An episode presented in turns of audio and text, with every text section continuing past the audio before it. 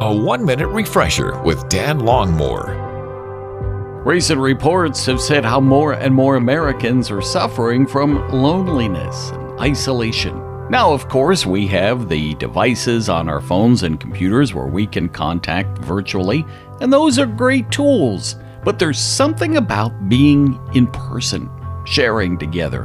The other night, my wife and I had another couple over for just a little dessert and something to drink, and then we spent about an hour and a half just talking, hanging out, having a little fun together.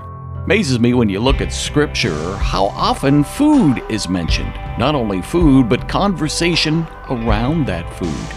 And at times, even some weighty matters were discussed. So, this day, and perhaps in the coming days, it's easy to withdraw, be by yourself, perhaps, especially going through difficult times.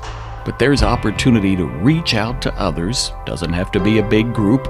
Just find a little food and fellowship and be able to know that when people come together, there is fellowship in Christ. There's growth that occurs because we're sharpening one another, and most of all, we're encouraging one another.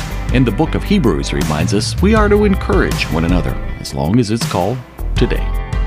Refresh and renew with Dan Longmore. Afternoons from 2 to 5 on WRGN.